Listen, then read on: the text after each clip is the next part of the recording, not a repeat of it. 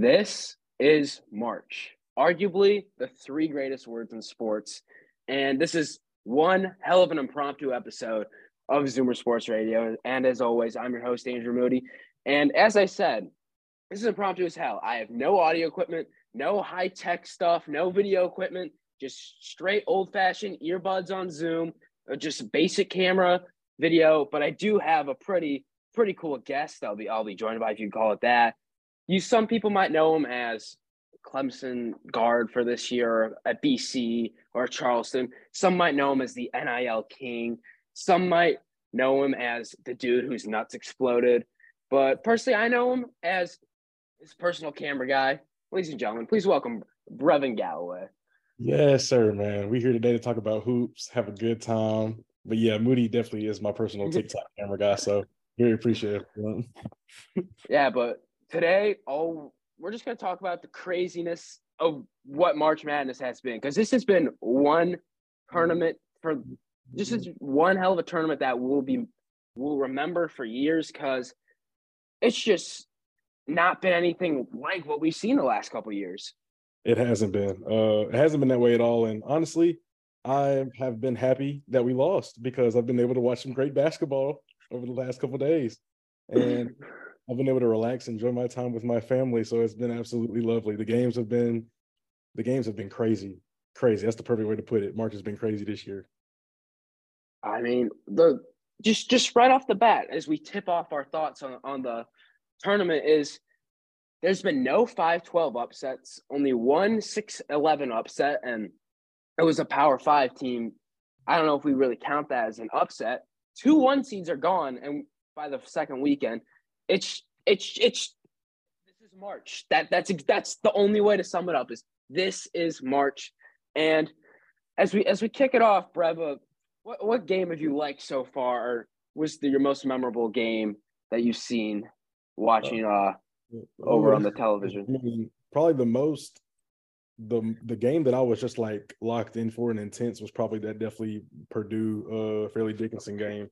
That game was because I mean obviously the upset what was at stake was crazy and uh obviously that was a big big win for uh FDU but just to be like I try to put myself in Purdue's mindset like how do you like how do you even like approach the media after that game like that's just such a big upset. Like obviously we lost to Morehead State in the NIT first round. It was an upset, but nothing in terms of like the magnitude of that. Like losing first round, March Madness to the to the first time ever to was that first time for a 16 seed or no? Second time, UMBC, Virginia. Yeah, uh, who time. we'll talk about later in this episode, obviously. But so, UMBC beat Virginia, I think, in 2018. But I will say for Purdue, isn't there good odds because the last time a one seed lost to a 16 seed, they won the they won the national championship the year after. So that's they good. Hope, but they gotta hope they gotta hope Edey comes back because that's not happening without Edey. oh, that's for sure. I mean, you could you could just tell the flow of that game. It felt it felt like FDU was in control. It felt like FDU was the one seed based on like the confidence and like Purdue looked like they were playing scared. Right. I mean, it's weird because like basketball comes down to really just how teams play like obviously every team is talented regardless of the level that you're at, but like when it comes down to it, bro, if you don't have uh certain guys that can match other guys in energy and athleticism, then it's just not gonna work out for you. And uh, Fairleigh Fairleigh Dickinson is is going to be is hands down the greatest Cinderella team and the greatest upset to ever happen in March Madness. As you know, Dickinson didn't even technically get their automatic qualifying bid. They lost to Merrimack in the Northeast Conference Championship, but due to the NCAA transition rules, FDU got that bid. And then they had to go to Dayton to play in the first four. I believe they played, I think they played Texas Southern. Yeah. Beat them. Go on and beat Zach. He just they're the, also they're the shortest team in all of college bat, like all of college basketball. That was the shortest was team. I learned, I learned to go up against seven four national play of the year Zach Edey and beat them, that is a statement. That is dropping your balls on the table coming into March. But what's wild, what's wild is watching like watching the game, like you said, like they FDU felt like the one seed in terms of just like the confidence and what they showed because Purdue was hesitant. They were questioning a lot of things. They really weren't like as engaged as I felt like they should have been. um, because they didn't move with a lot of, like force. They ain't try to like they didn't use their size against them at all. And like you said, like FDU just felt like the no, number one seed, they were in control the whole time.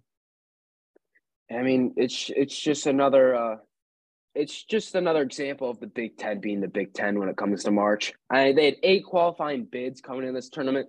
Only one team making the second weekend, as is Michigan State, who, let's be real, Tom Izzo might be the greatest coach when it comes to March Madness being a just being oh. like a lower level seed and making it because 2015 he was a seven seed and went to the final four. They lost to Duke, the eventual national champion. And then he's he's been a 15, I think he started coaching early 90s, 1994, if I'm correct. Been to 15 Sweet 16s, I think 8 mm-hmm. Final Fours. He has a national championship under his belt.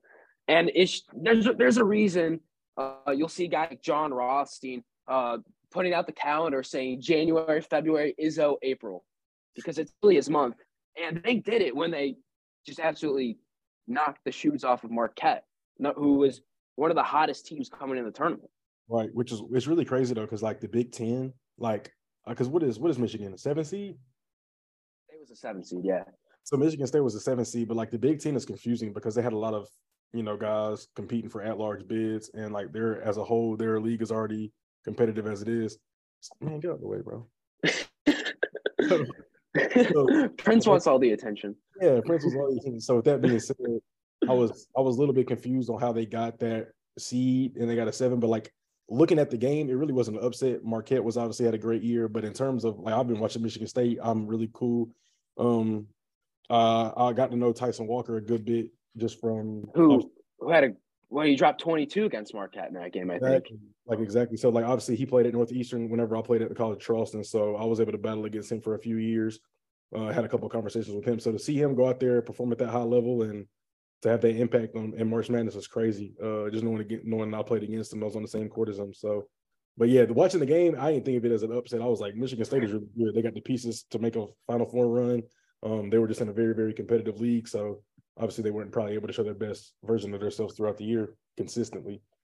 I mean, on my on my dorm floor, and I said I got a couple Marquette fans on my dorm floor, believe it or not, but I said Michigan State is going to the Sweet 16. Like you can pencil that in on your bracket. Like that is 100% going to happen.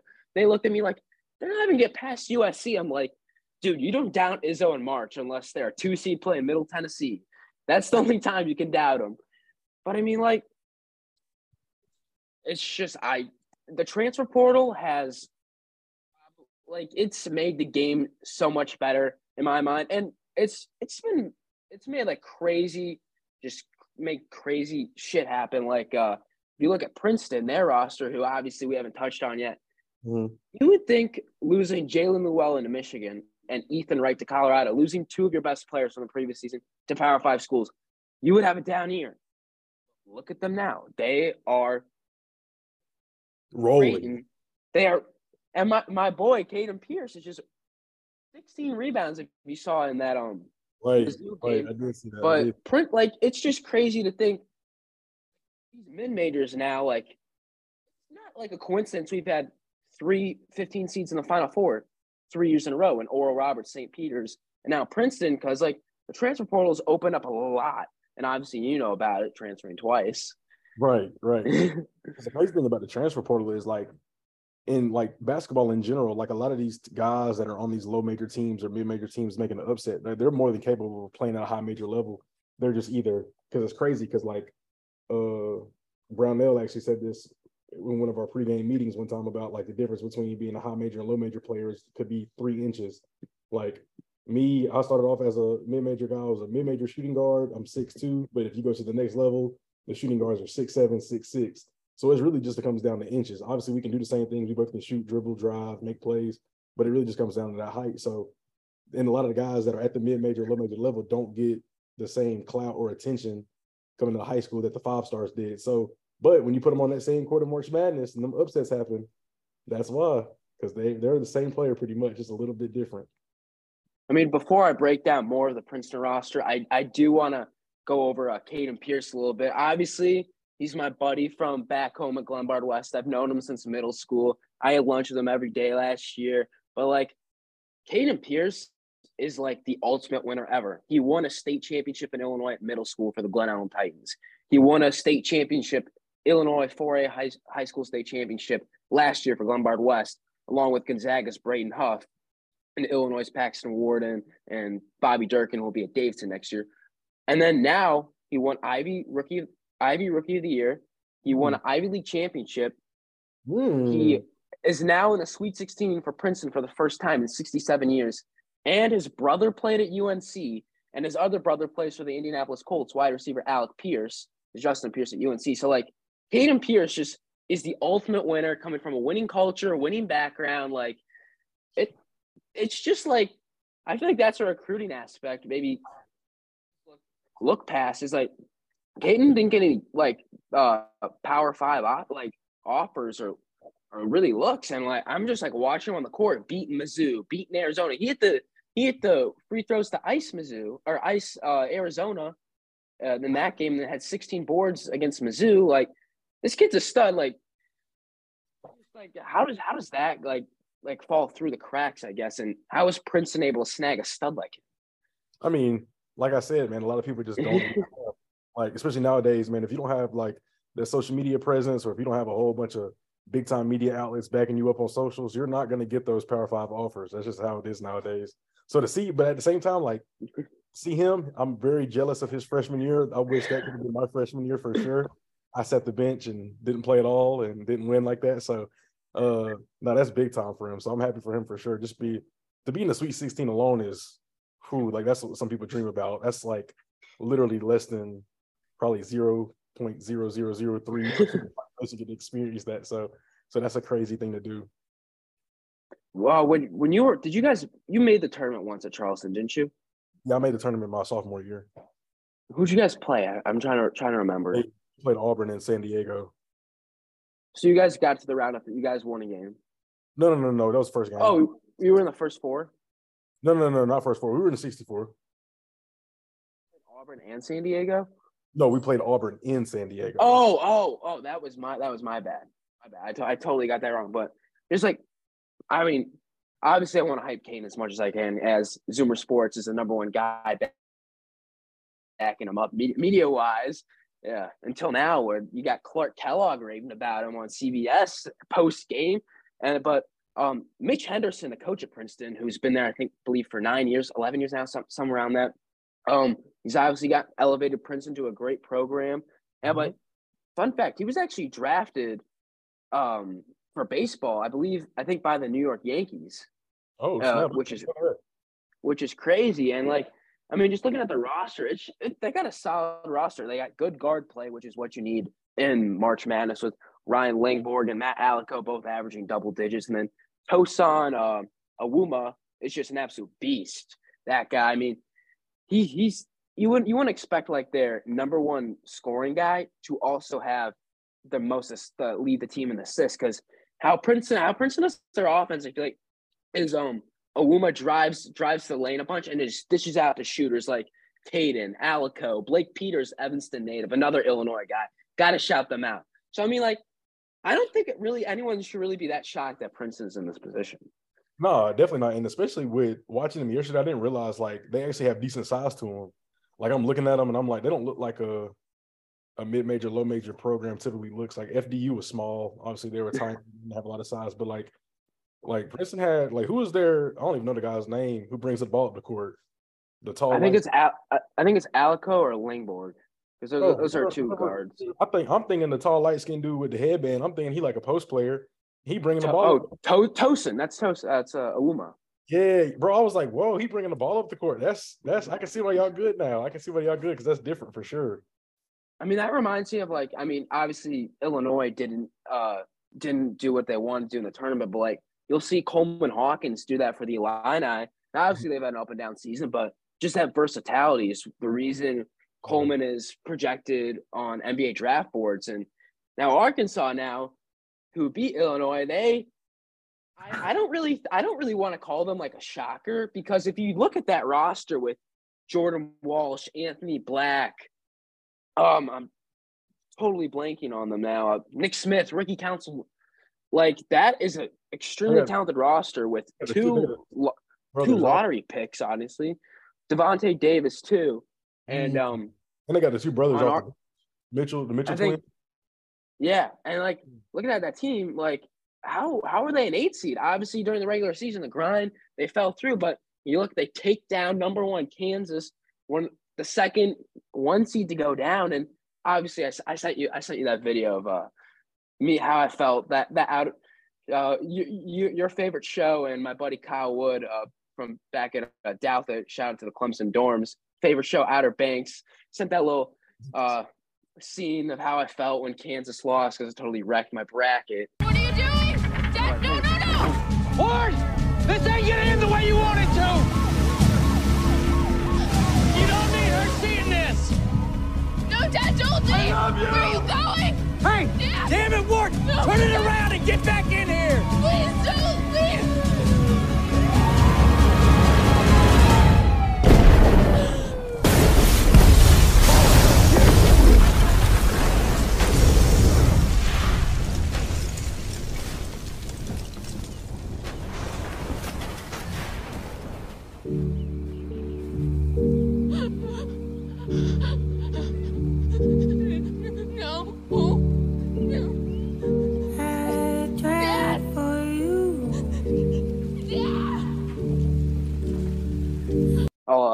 play that uh, for, for the podcast. Arkansas, Arkansas is so scary just in terms of like what they bring to the table. Like, there's a team. First of all, I would be scared to play them. If we had to play Arkansas, uh the way they are, the athletes, bro, the way they play, like the energy that they bring. Like, you got guys that can score from.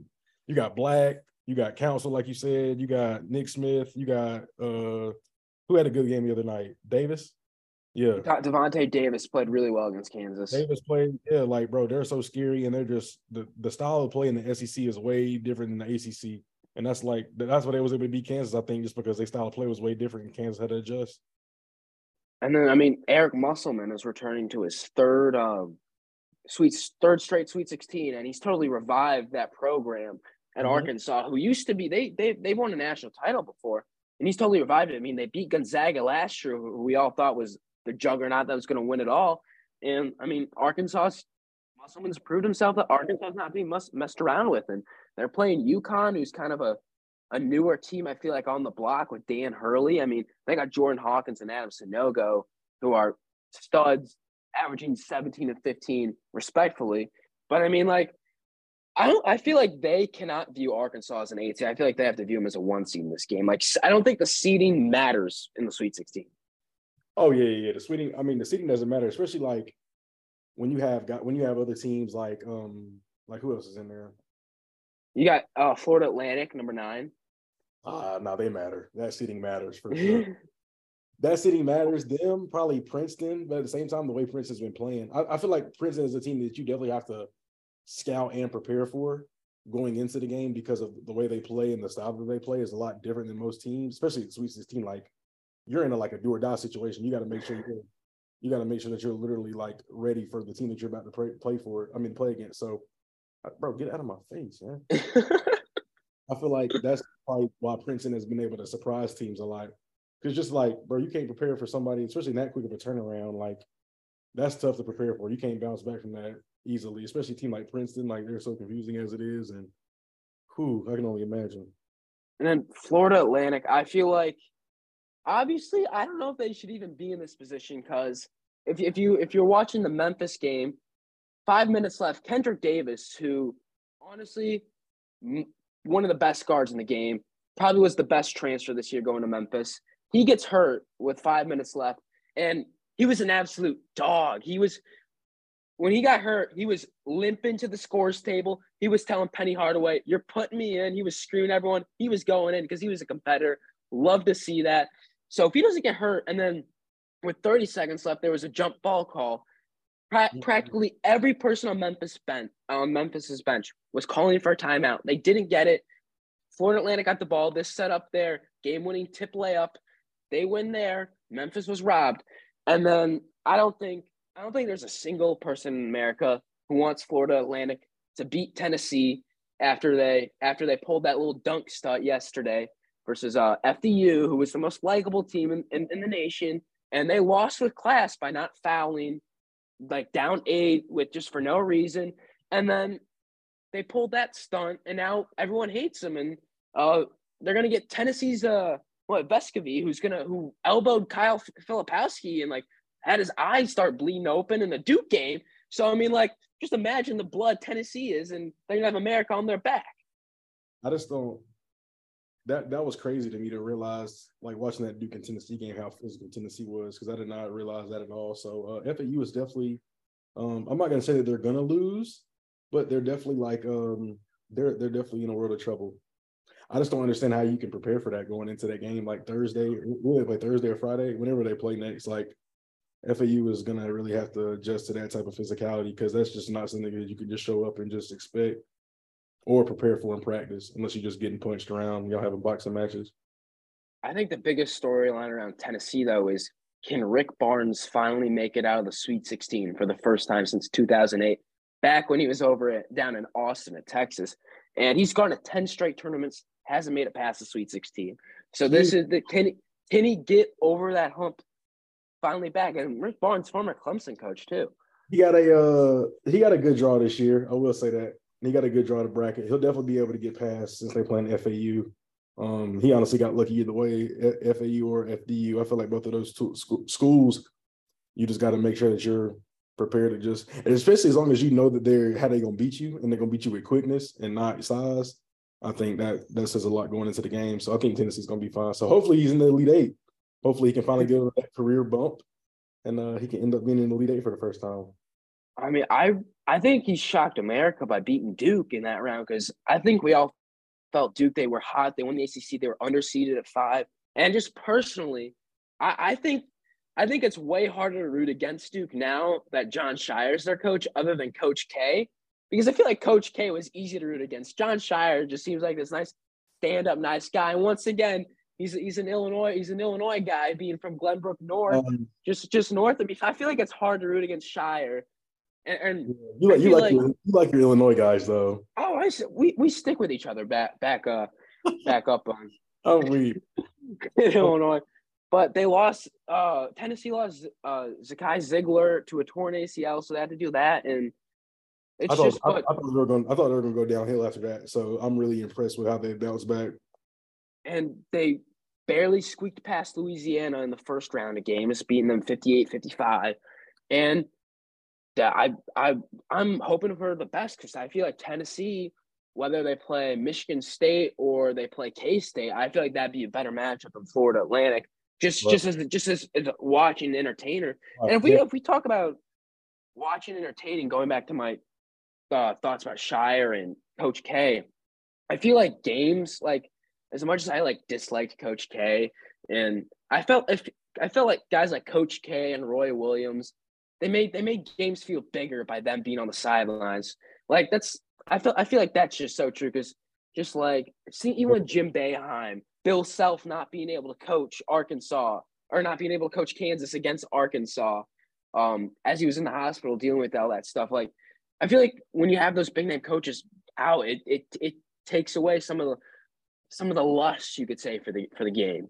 No, definitely, especially like like last year, I can remember Duke having their farewell tour and Coach K being like, I remember at Boston College, like mm. he barely had a crowd, probably one of the worst crowds in college basketball. But like you pull up and everybody's trying to take pictures of him, everybody's trying to get autographs, everybody's there two hours early before the game, and it's just like these are really icons in college basketball. So to not have them, it definitely does take away from the hype of the game overall because it's not that same face on the sideline that you used to seeing. And then let's uh, head over to the Midwest region, which I don't think we've touched on. And Houston is leading the pack there. I honestly think they're the most dominant team in the tournament. They've beaten they've beaten both Auburn and I forget the 16 seed they play. They play Northern Kentucky. That who's who they play. They beat both of them by 20 plus, just double digit smackdowns. They're 30 and two, and Tramon Mark, one of their guards, is in double digits. That's for his career. So, and Marcus Sasser's been doing good after dealing with that groin injury, dropped 22 against Auburn. I think they're standalone, the juggernaut left in the tournament. I get Bama's the one seed overall in the tournament, but I think Houston's the team to beat right now. I don't like Houston at all. For some reason, I just don't like them. I don't know what it is. I like Sasser a lot, and I like uh damn, what's the bro's name? Their entire starting their entire starting lineups in double averages, double figures. They got Jamal Shead, Jarace Walker is gonna be a lottery pick. I like Shead at the and, point point guard. He's tough. He's a tough guard. But I don't know though. It's just I don't maybe maybe it's because I don't know. I just don't like I don't I don't enjoy watching them play. Maybe because they're just so I don't I don't even know what it is. I want to say defensive oriented, but that's a lot of teams right here. I'm happy Baylor got beat. Happy they got beat. happy as hell Baylor got beat. Well, I am too, because you you've known I said this since before the tournament start. Creighton was my dark horse to go to the Final Four, and yeah. look at them now. They they're just proving my take right in the Sweet 16. Obviously, I'm gonna cheer for Princeton in that, but like, obviously, they have a phenomenal starting five. I mean, Ryan Kalkbrenner at the center. They got great guards. Trey Alexander, who I believe transferred from North Carolina. They got ba- Baylor Sheer- Scheierman, Ryan Nembhard, who had 30 against Baylor and then Arthur Kaluma at the at the four spot. I mean, that's a pretty well that's a pretty well rounded squad. If, if I'm gonna be real, like no, that's a well rounded squad. Everybody can shoot. I thought I thought I thought they were scary as, as be, beginning. I'm so happy they beat NC State at, at the 11 spot in that first game. I was just nervous. Like if Creighton can get past NC State, I think they're going to the Final Four. Princeton made it a lot easier for them by taking out Arizona. They got they, they got the job done with Baylor. They just got to go against the Tigers of Princeton. But I'm pulling for the Tigers. I'm pulling. I'm pulling for my take to get completely thrown in the garbage because I like. I'd like to see the 15 seed Tigers. That would be uh, crazy. Uh, just what one up what St. Peter's and Doug Edert did last year. Right, that's true. And go to the Final Four. For the Ivy League, of course, for the Ivy League grads, that would be beautiful. Yeah, and then uh, if we go over to the uh, West region, I think we have by far the best matchup in the Sweet 16. UCLA, Gonzaga, and this they got history in March Madness. If you remember, Jalen Suggs hit that half quarter to beat them in the Final Four in Indianapolis in 2021. And then go back even further, if you remember the Addis, Adam Morrison moment, um, mm-hmm. he, him beating UCLA and him making himself a March legend. And this, like I said, this is March. Anything can happen. And I think this is by far the most talented guy, most talented teams facing each other in this tournament. And what do you like about Gonzaga? What do you not like about UCLA? Or what do you like about UCLA? I love um I love the light skinned guard for Gonzaga, Strawther. I think that's how you pronounce his name. Julian. Julian. Uh, I love his confidence. I love the swag he plays with. Timme is obviously one of the nation's best bigs whenever it comes down to it. And obviously, he's the most known probably face in college basketball thanks to the little facial hair. he's a nice little. No, it's not. It's not the king of. It's not the NIL king himself. He's not the. He's not the number one face. yeah, he's yeah, no, he's not the number one face. He's a good face though. But, uh, but yeah, and then with UCLA, UCLA, I like uh Tyger. I like the point guard a lot. Um, I like the depth that they have. Uh, or not really depth. I just like their five. I like how I like how deep their five is and how what they can do. Um, I forgot bro's name, their best player. Uh, On UCLA? Yeah. Jamie Jaime Jaquez. Jaime Jaquez Jr. Yeah, that's what it is. Yeah. I like him. got Jaylen Clark. Yeah, but he hurt though, and he he, he got hurt. No, Singleton, I think got hurt. No, Clark ain't been playing. Clark tore his uh Achilles. Oh, that's right. So they, oh. if they're missing two players, it might be Gonzaga. Well, I mean, I mean UCLA Singleton a knockdown shooter, and they they're gonna need that to space the floor. But I don't know. I know Clark is out for sure. Clark they, they announced that like two weeks ago, um, because he was he was defensive player of the year in their conference. Uh, had all the awards, had a good year, bounce back year. But like, if they missing Clark and Singleton on the wings, like that could be difficult for them. And then they also got Amari Bailey, who unfortunately, yes, he, he was he was a number two uh, ranked freshman or recruit coming in this year, and he's averaging 10 points as a freshman. But obviously, I have a little distaste for him as he was on that Sierra Canyon team that went on the buzzer against uh, my my Glenbard West Hilltoppers. I was courtside sitting right next between I was in between DeMar DeRozan and I believe LeBron's wife when that happened. Um, for mm. for that, and I was working for uh, ESPN Sports Center at that game, Sports Center next that game, and Oh, that that taste in the mouth when Dylan Metoyer hit that shot to beat us, and Bronny James and Amari Bailey sprinted to our student section. Oh god, that's a crazy. I know that image is crazy in your head replaying it. But I mean, if we look at UCLA's schedule, our route to get here. They they beat um they beat UNC Asheville, who was really tough 15 seed. I I they were the best 15 seed other than Princeton, obviously. And then they uh, beat Northwestern, who Northwestern honestly just needs to build a statue of Chris Collins at this point. He's completely revived that program. They've been in the tournament twice in the history of that entire school, both under Collins, have both won game. They just need to build a statue of him up in Evanston. Call, call, call it a day. I mean, he, him and Pat Fitzgerald have both revived those programs, which that honestly have to recruit to like Ivy le- Ivy level standards. Them, mm-hmm. Stanford and Vanderbilt have like impossible recruiting standards. Just how just how um, intense and uh, qual like how high high caliber their schools are and their academics are. And then, so props Northwestern, great great season for them. And then, but I mean, the team I think who really got underseeded and undersold in the Big Ten was Penn State, who you guys played.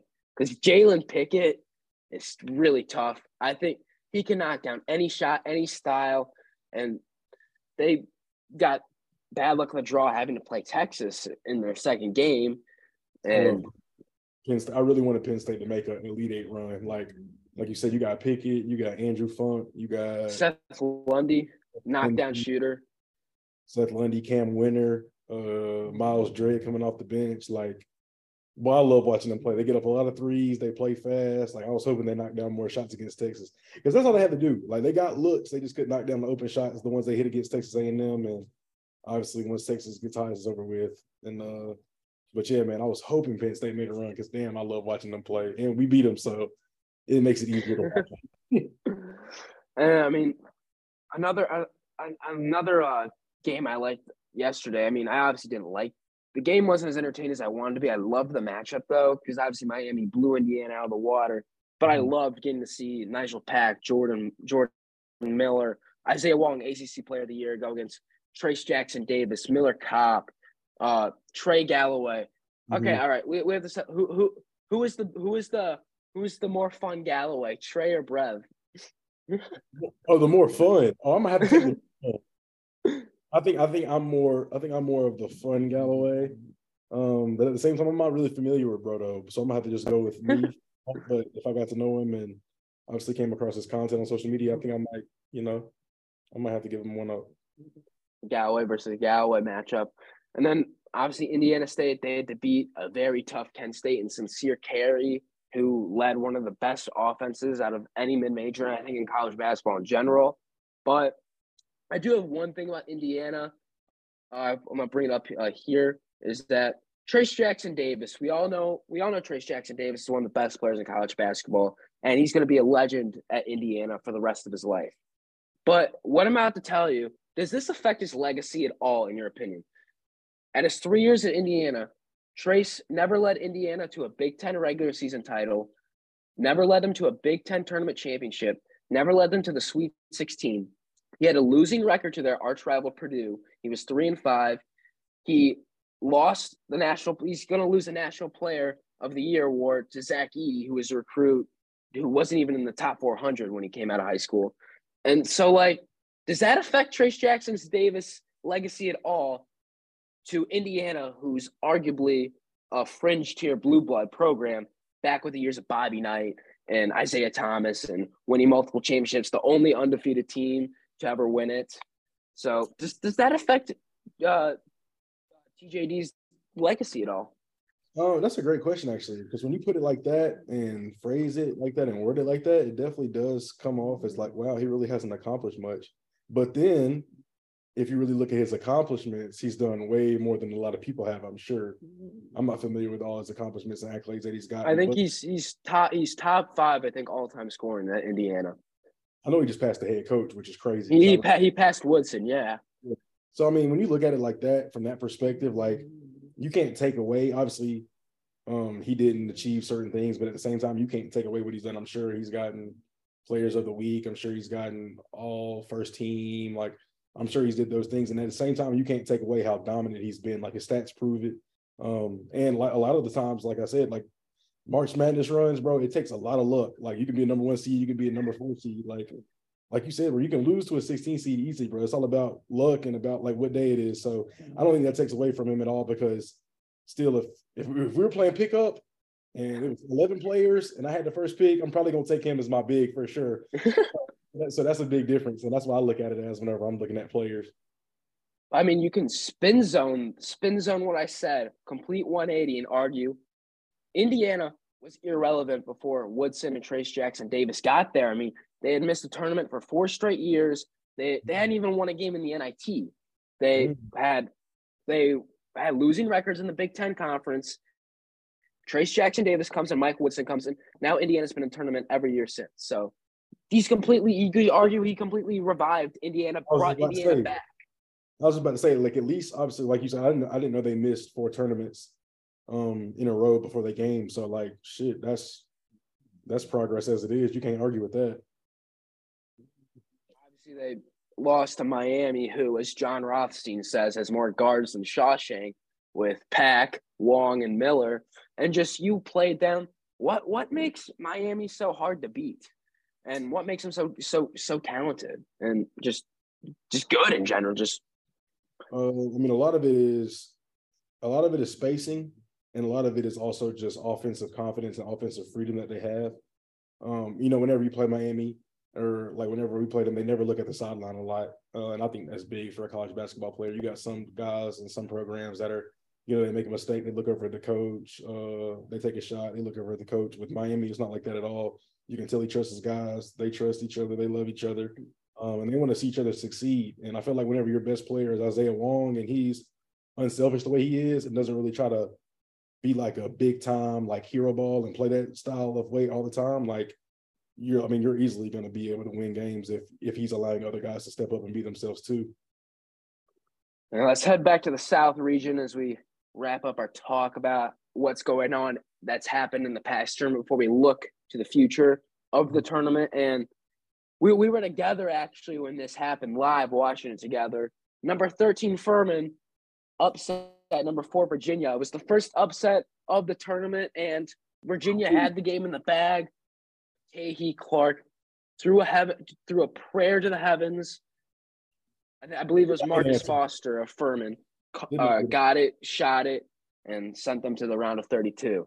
Just like how how how does that play unfold and how does like how does that happen? Honestly, is as as a as an outsider of not as a non college basketball player. Mm-hmm. I mean, you got to think about it like that pressure, high situation. I mean, a high pressure situation that you're in. Uh, obviously, just took the ball out, got it back, um, and obviously, you think six seconds is a short amount of time, but it's a long amount of time, bro. Like six seconds can really feel like thirty. Um, so whenever you throw the ball up in the air with six seconds, he probably was thinking like, "Cool, the top, the clock gonna run out we're gonna win, we're gonna walk out of here with easy dub, and then they catch the ball with four seconds left. and then you pass it up court, because obviously you gotta think about it. Like so much stuff can happen within three seconds on a basketball court. So then you pass it, next you know, the shot's going up with three seconds left, and then it hits the net, and you only got two seconds left, and it's over with at that point. But I don't understand, like, I honestly don't understand. Like, I, I looked at the play so many times, like looking at it, trying to fit, like trying to think what could possibly be going through his mind and I just couldn't like I couldn't grasp my mind around it. I was just like, bro, you literally just threw the, threw the ball up in the air. Like I, you didn't, you didn't even throw. He didn't even throw it like deep. It was just up. He threw it like just, just like on this side, uh, on the basket side of half court. Yeah, like, just saying. barely. Yeah, like it looked like bro wasn't strong enough for real. But I I'm mean, like, it's it's it's just kind of a bummer that Kihei that Kihei Clark, the most winning player in the ACC, the guy who was a freshman on the team that lost to UMBC, UMBC, won a title the next year. I believe has an ACC champ under his belt. Unfortunately, might get remembered for this play. And I think I think Tony Bennett, their head coach, did a good job in his post game press conference of saying, "Look at what all of Kihei's done to our program, and remember him for that." So Oh, definitely. Because the minute, like, I hate whenever fans and you know the media tries to like give that image of like, yeah, that like he, he he's a bust. That's what he's known for. Like blah blah blah, this and that. But I'm like, y'all don't. don't even, I, I think. Don't even be talking about. I think we call. If it we, wasn't, we call that the Bill. We call that the Bill Buckner effect. I, I know you're not going to have no clue what that is because you need to start watching some more baseball. But Bill Bill Buckner was this guy who on the on the '86 Red Sox Game Six, they're one hour away from winning the World Series There's a there's a very weak hit, weakly hit ground ball, and Bill Buckner was injured at this time. Terrible fielder, but the Red Sox manager John McNamara wanted him on the field to celebrate them winning the national title or national not national title, the World Series. So Mookie Wilson, the scrappy hitter for the Mets, hits a weak ground ball, goes right through Buckner's legs. The Mets, the Mets score, win the game, go on to win game seven. The Mets win the 86 World Series. And now Bill Buckner has it's it's been the term scapegoating. That's what it is. Bill Buckner is the reason the Red Sox didn't win it. He was scapegoated. Kihei Clark might get scapegoated for when obviously there was a lot of things in the prior 39 minutes and 50 seconds of that ball game that Virginia could have done better to win that game and not be in that situation. But that's not how the media in the world treats it which is sad because it's it is and it's, it's really bad that like basketball is viewed that or sports in general is viewed that way because you can have a bad turnover first 30 seconds of the game and it won't be viewed the same like I can give the ball to y'all and go get a wide open layup after tip off, but with 10 seconds left, it just seems like it's it's worth way more. yeah. And then fi- final team I don't think we've covered yet, but I would love to cover is our cover is K State with Marcus oh. Nowell and Keyontae Johnson, who they were picked to finish dead last in the Big 12 this year. And guess what?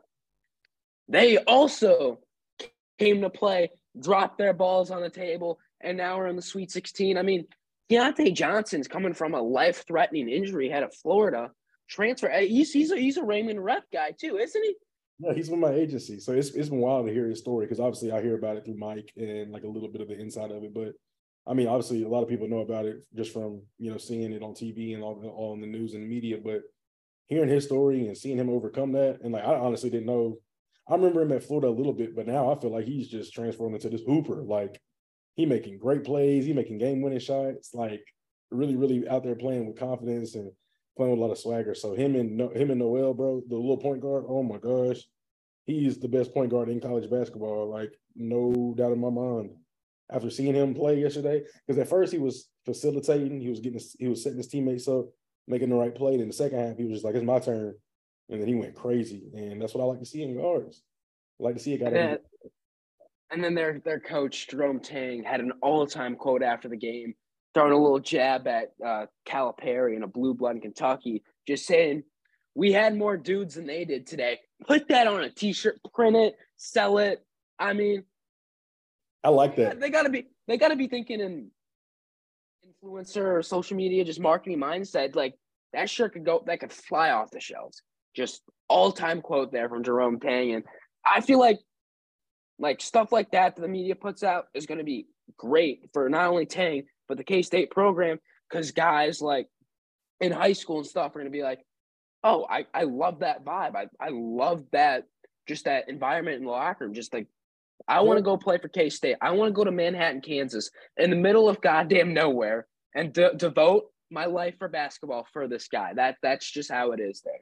Hell yeah, that's exactly how it should be. Bro, like you said, like nowadays, kids all want clout, they all want followers, they all want attention. So like to be able to use like you every college pro every every college coach should be using every single media interview as an opportunity to help boost their program. And the fact that he's doing that, showing that confidence, and showing that like what life he brings to that energy. I mean, what life he brings to the team is crazy because like that's what you need. You need to be able to walk into your head coach's office and just know that he's going to fight for you, ride for you, and then after that, everything will take care of itself. Now we're going to flip over to the full court press as we look around news around college basketball and looking at it. We got we got a couple head coaching changes that have happened within the last 24 hours.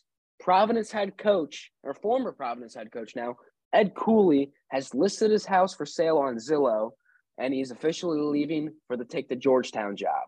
So that's Ooh. that's big. That's big. That's a big shift in the Big East. And there's also another big job in the Big East who 60% of their teams who made the tournament are in the Sweet 16. Three out of five. That that's a that's a fact people uh aren't looking at right now. And then Rick Pitino's leaving Iona to go to St. John's, uh, and he's a coaching legend too. So major shakeup in the Big East right now. That's actually surprising just because I didn't realize Cooley was from that area. So for him to leave, you know, that means a lot. Um, but at the same time, Georgetown, that's like a that's a job you can't really turn down. There's a lot of history and tradition in that program, and the fact that you know it really wasn't left in good hands. Um, so hopefully he can turn that around and you know make even more history. So I'm happy for him there. It must be nice. Yeah, and, nice to walk into a new head coaching job. I wonder how that feels. I don't know. Maybe maybe maybe you'll be a coach one day. But Brev, I want you want to know how you can get that feeling though. So Brev, you you you like going to sporting events, concerts. You like getting that feeling of walking in the arena. And we got regionals coming up with uh, Elite Eight games, Sweet 16 games in Las Vegas, Kansas City, Madison Square Garden. And the best feeling is getting tickets on the SeatGeek app for sure. Using code Zoomer Sports for 20% off, Z O O M E R S P O R T S for 20% off on any purchase $20 or more. And it's it's by far the best way to get your tickets. It's instant, all on your phone, just the best way to do it. And Rev, you going to any basketball games or any concerts soon? And uh, how, what's what's how are you going to do it? I'm definitely using SeatGeek, man. Twenty percent off, you can't beat that. And I need to make sure I need to make sure I got good seats whenever I go to these games. So I'm gonna have to use SeatGeek. I'm about to go to the NIT in Vegas, see a couple games. So I'm definitely gonna have to download SeatGeek and use that Zoomer Sports code for discount. All right, and as we throw it back to the college or the full court press news around college basketball segment, we also have another coaching shakeup. Steve Lutz or Steve Lutz, I don't know how it's pronounced, but I know that there's a I, one of my old baseball coaches had the same exact name as him, so I'm gonna roll with that one. Shout out Glenbard West Baseball. We've talked about him a little bit with Caden Pierce on this episode, but Steve Lutz to become the next head coach at Western Kentucky in the mm. Conference USA after leading Texas A&M Corpus Christi to back-to-back comp, or back-to-back NCAA tournament appearances in his first two years as a head coach at the NCAA level. So, congrats to him. Obviously, great step in the next direction. And I want to know your take on this. Former Illinois five-star guard who left the team midseason, Skyy Clark, transferred to Louisville, who was in the ACC. Five minutes after Illinois, his former team, lost to Arkansas in the round of 64. I he thought po- that was a little cold. He posted he committed five minutes after they lost. He posted his commitment.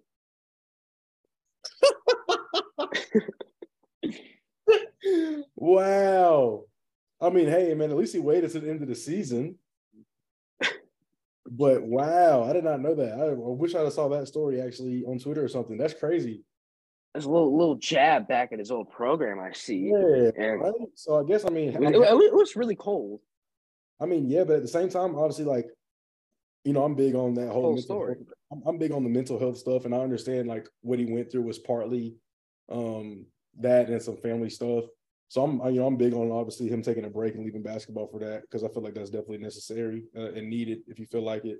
Um, Louisville though, um, obviously they didn't have the best year, so obviously, I mean, they're hopefully they're trending in the right direction. But I feel like for his position, them losing El Ellis, their their lead guard, he'll walk into a starting position, which is good for him.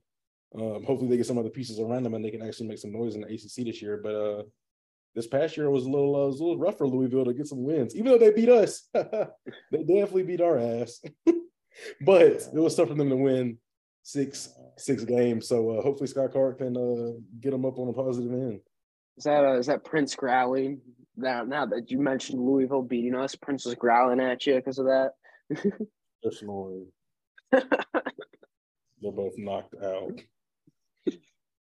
and then the final piece of news is the University of St. Francis Brooklyn of the Northeastern Conference has announced to cut all athletic programs for Jon Rothstein. That is wild. I don't understand. I mean, obviously, there's definitely more to the story, but like, I just don't. I don't like how they just abruptly end like students' college athletics careers. You feel me? Like, that's the only thing that kind of bothers me the most, just because like you putting who knows how many student athletes they have on campus, but like now you're putting them at a disposition where it's just like ah, like now I don't know what to do with the next step in my life or what to do. So, I mean, it's definitely sad, but I mean, I understand it's a business in college athletics, but I mean, hey, it's the reality of life. You got to find a way to make it work. I also feel like that just from like an academic viewpoint here, I feel like that's it's going to be harder to get kids to apply to your school, in my opinion, without having some of that school spirit in sports in sports teams mm-hmm. and kids enrolling into your college through the athletic program. It's like you got to think about like like even like get rid of obviously don't have a football team, but get rid of men's basketball, women's basketball, the big time sports. Think about like the the rugby teams, or uh, if they even have them, or like the golf teams, uh, volleyball, just stuff like that. Like Bro, for that small for that small ass school, that might be half the uh half the population. Yeah, that's like that's like that's what I'm thinking. But I mean, rumor is they moved into a camp. Uh, they moved their campus in the heart of downtown Brooklyn, New York, and so so that could that's definitely a factor. But that's crazy. And Rev, do you do you have an all first weekend team of your of in mind for the tournament? Oh, that's great. All first weekend team for me, bro. Ooh, we I'm gonna have to go with Davis from Arkansas. He stepped up crazy. 21 points or 20 something points in the second half was insane. That's a good one. I think I gotta go with uh is it Nowell Nowell from Kansas State? Marcus Nowell, yep, great, great selection. I have him on my board too. Oh, I'll, I'll announce mine after. I'm I'll announce all different players in you. Okay. so so we so we all so we all have all different players. I'm trying to think yeah. who else. Ooh, we. I'm trying to think what other games. Sign spotlight on other guys. So we put. uh I like. um Ooh, I'm gonna have to go with Isaiah Wong. Isaiah Wong had a hell of a performance last night against Indiana. He stepped up. That's big. true. He, he, showed he was the ACC player for the, of the year for a reason. He did. I like him. I like his game a lot. Guarding him, guarding him. I like. I liked guarding him. He was a fun matchup. Uh, so yeah. So I like to see him perform well. I'm trying to think who else. Jordan Miller played good too, though. But I, but I don't want to use somebody on the same team. I'm trying to think of other games that happen. Where are some other games? Big game. Oh, I like um, I like the little guard from uh Fairleigh Dickinson. I forgot his name though. Dark skin. Um, I mean, I, I know I, I have one of the Fairleigh Dickinson guys, but I don't know if it's the same one. Uh, because I have I have Sean Moore on mine. If that's who you're thinking of. No, it wasn't him. It was a, yeah. Sean Moore is the guy who played good against Purdue. I like the other, the guard who played good last night. Who was hooping last night? I forgot his name. And then for a big man, Demetre Roberts. Demetre Roberts, that's perfect. I, I like their story too. The they were D two a year ago is crazy. That's actually mind blowing. Um, so then for my last pick, ooh wee, for my last pick, I'm gonna have to go with uh, I'm gonna have to go with somebody that uh we beat three times, but Terquavion Smith. I have to go. Terquavion Smith definitely put up a show, uh, first round in the uh in March Madness, which I figured he would.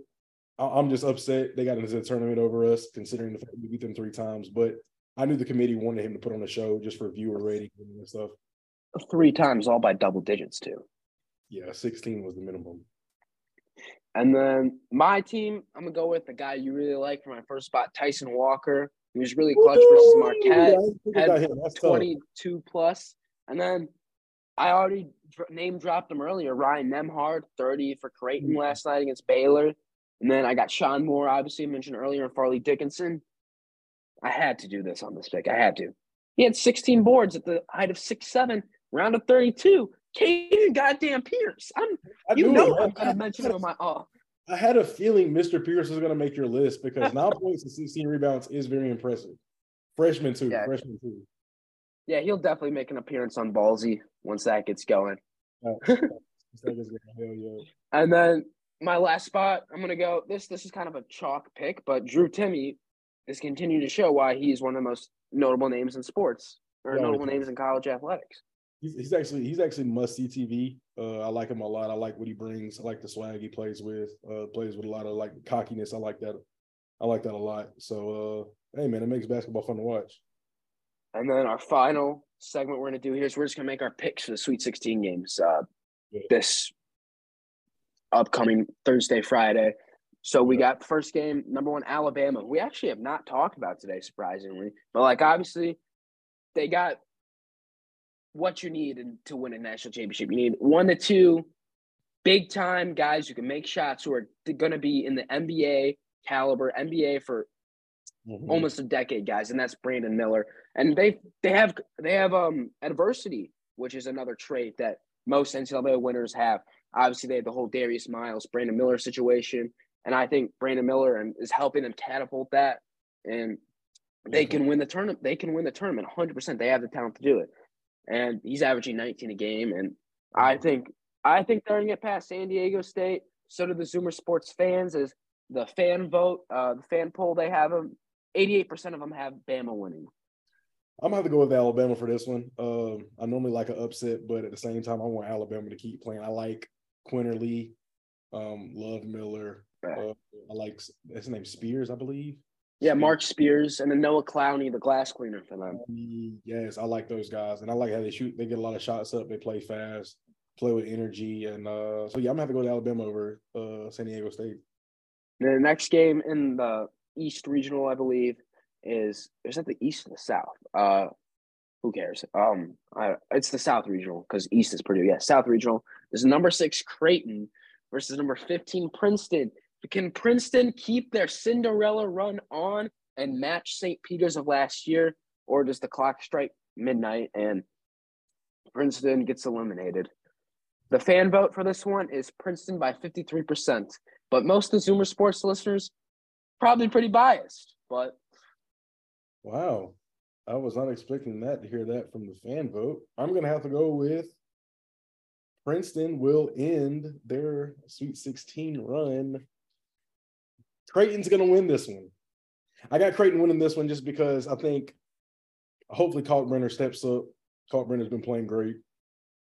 I like him a lot. And Nembhard obviously just had a great game against probably one of the better defensive units uh, in the country, quote unquote. Uh, so I mean, I I mean, I'm gonna have to go with that. Obviously, we'll see how Princeton defends them, but at the same time, Creighton has too much too much offensive firepower for me. I feel like, but also Princeton is a is a tough matchup too, though. So we'll see how it is. But I'm gonna have to go with Creighton by probably less than 10. It'll be a single digit win. Cue, up uh, Metro Boomin and the and the the diss track or the hype video with your with your take Creighton winning. Obviously, I said Creighton is my super final 14 now, but I mean they have to they have to play Mitch Henderson Caden Pierce and the Princeton Tigers. So you're not, you're it's gonna be it's it's definitely the game I'm looking forward to the most though. But I'm gonna, I'm gonna stick with the I'm gonna stick with the fans, stick with my guns, stick with my boys back home, Princeton. Bad decision. Sign it, seal it, deliver it, send it off. That's my pick. I'm dead. All right, next game we got FAU, number nine, the nine seed in the East in the East regional. We got that one uh, versus number four Tennessee. Fan vote on the Zoomer Sports poll with seventy six percent in favor of the Volunteers. Moving on. I got hundred percent in favor of the Volunteers.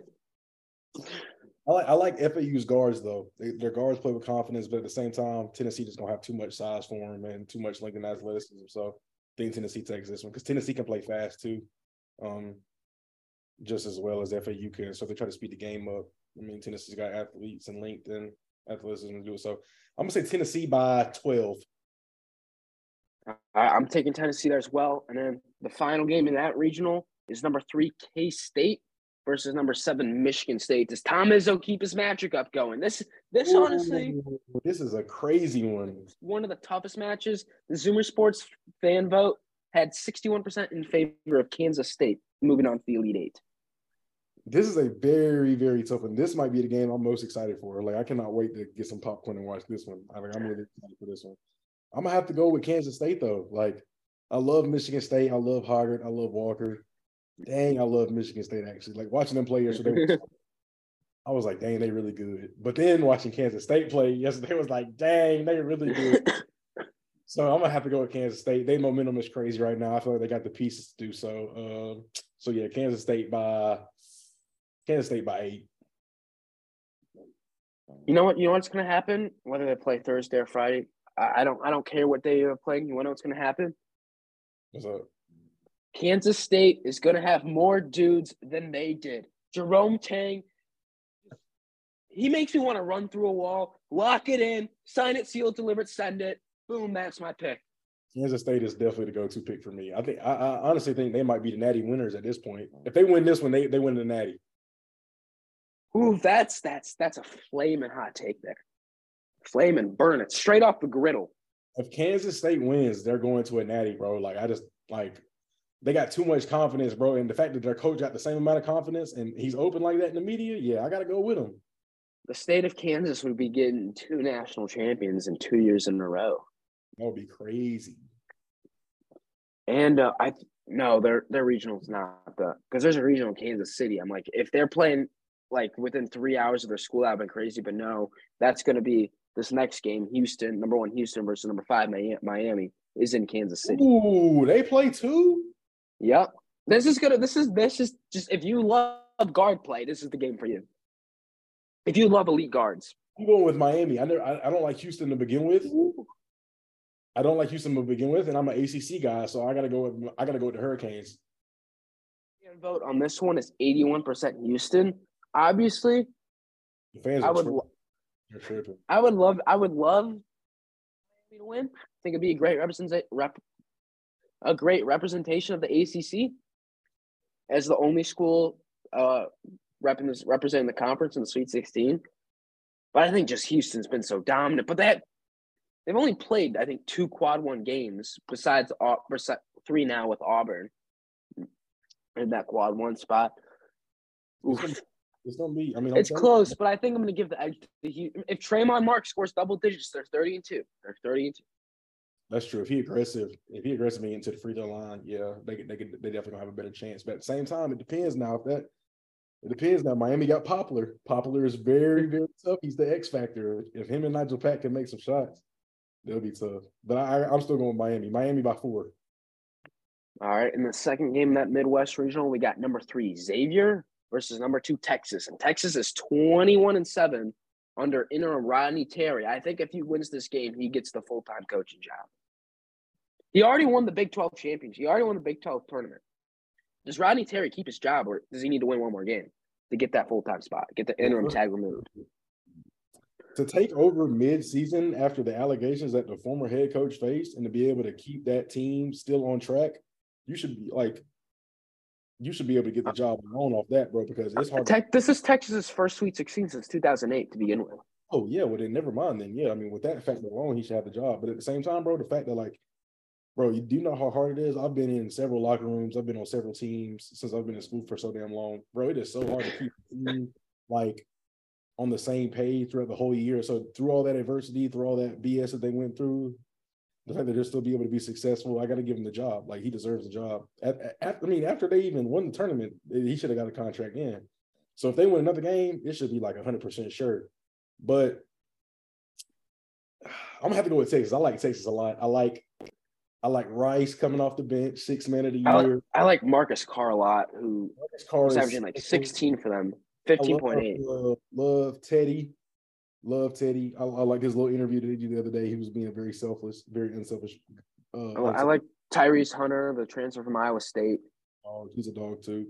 And then you got Dylan Disu down there. So I mean, who's, who's who also could have been on that all tournament team. Exactly. So it's just like, hey man, it's just whoever's night it is. But I think uh hopefully Marcus Carr have a great night because I love watching him get hot.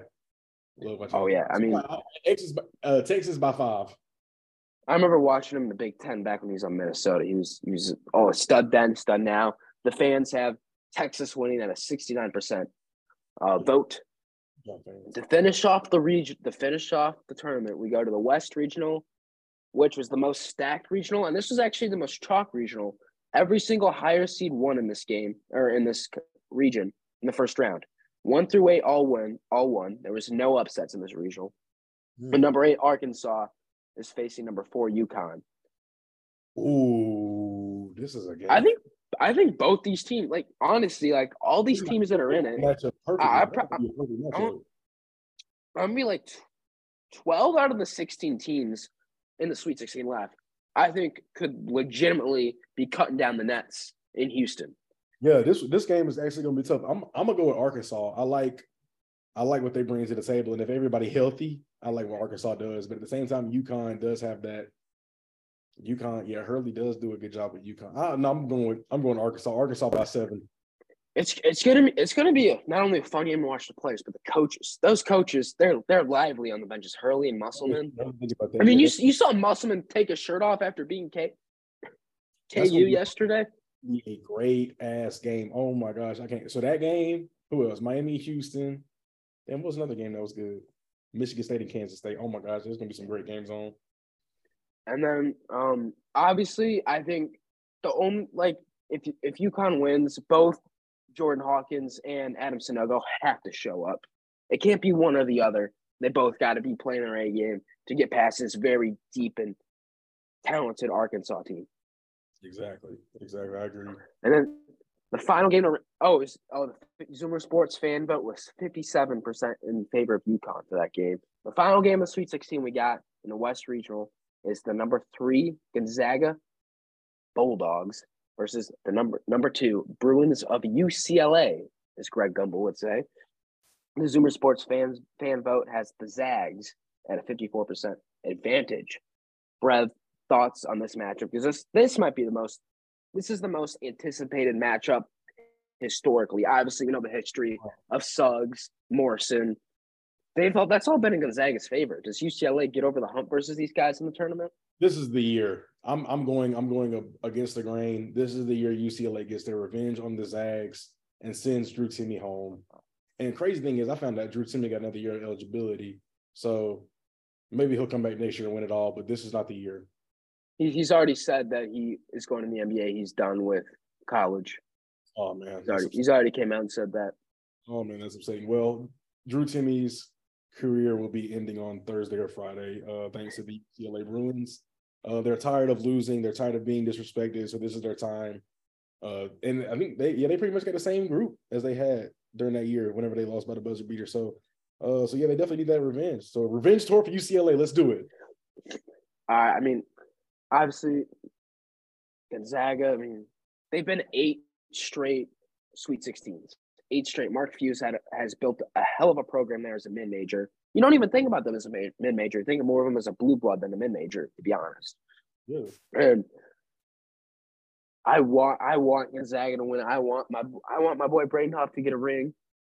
I like. I mean, they got Timme. Just the one thing I, I just have a question about Drew Timme is just how come these guys who are like National Player of the Year candidates every year they're in college are just like very fringe NBA draftees, like late second rounders, like projected, like Drew Timme, Luka Garza, Iowa is a name like I'm gonna compare him to. It's just why why are they always like that? Like just these big big time names are like just barely on the cusp of the NBA. And you would think they'd be slam dunk candidates. Right.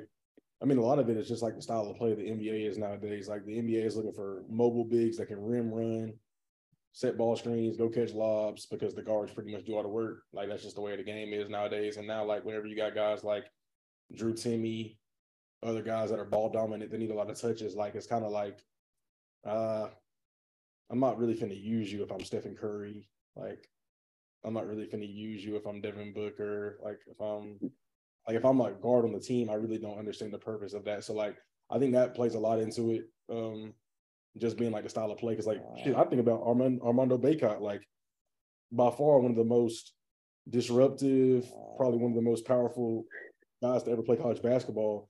And the fact that like he probably won't even make an NBA team is wild. Like he really gonna have to fight for a spot, which is crazy to me. Um, but yeah, it's just weird how the college stars are like nowadays. It's just like dang, like you see all these big names. Like you would think Drew Timme, like back in the 1980s, Drew Timme player of the year, he the first draft pick. Now he's not even talked about. yeah, it's crazy, but I think that's gonna wrap wrap it up for this episode. It was episode number 50, so that's halfway to 100 of Zoomer. So great, great, great way to spend it. And uh Brev, where can uh where can the listeners and viewers find you at? Yeah, you know me, man. My every single social media platform is Brevin Galloway. Just search Brevin Galloway on Instagram, Twitter, Snapchat, TikTok, whatever it is, Facebook, and then hey, you'll see. you have a, you have a Facebook? Yeah, you know how old I am, bro. I've had a Facebook since elementary school. I still get on it with my family. That's funny. All right, but um, obviously, if you're listening on Spotify and Apple Podcasts, um, subscribe, notifications, leave a five star rating, subscribe on YouTube, hit the notification bells. You know the drill. Like, comment, just the whole spiel. Follow on Instagram at Zoomer.sports, Twitter, TikTok, the whole shebang. It's been it's been one hell of an episode. And any final thoughts?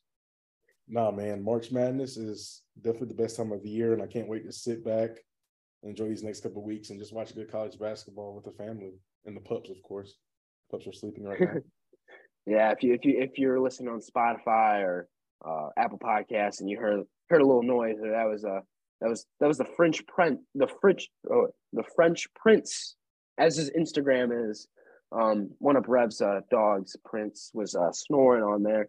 But But um, it's been a great episode, and remember, I'm gonna I'm gonna finish it the same way I started it.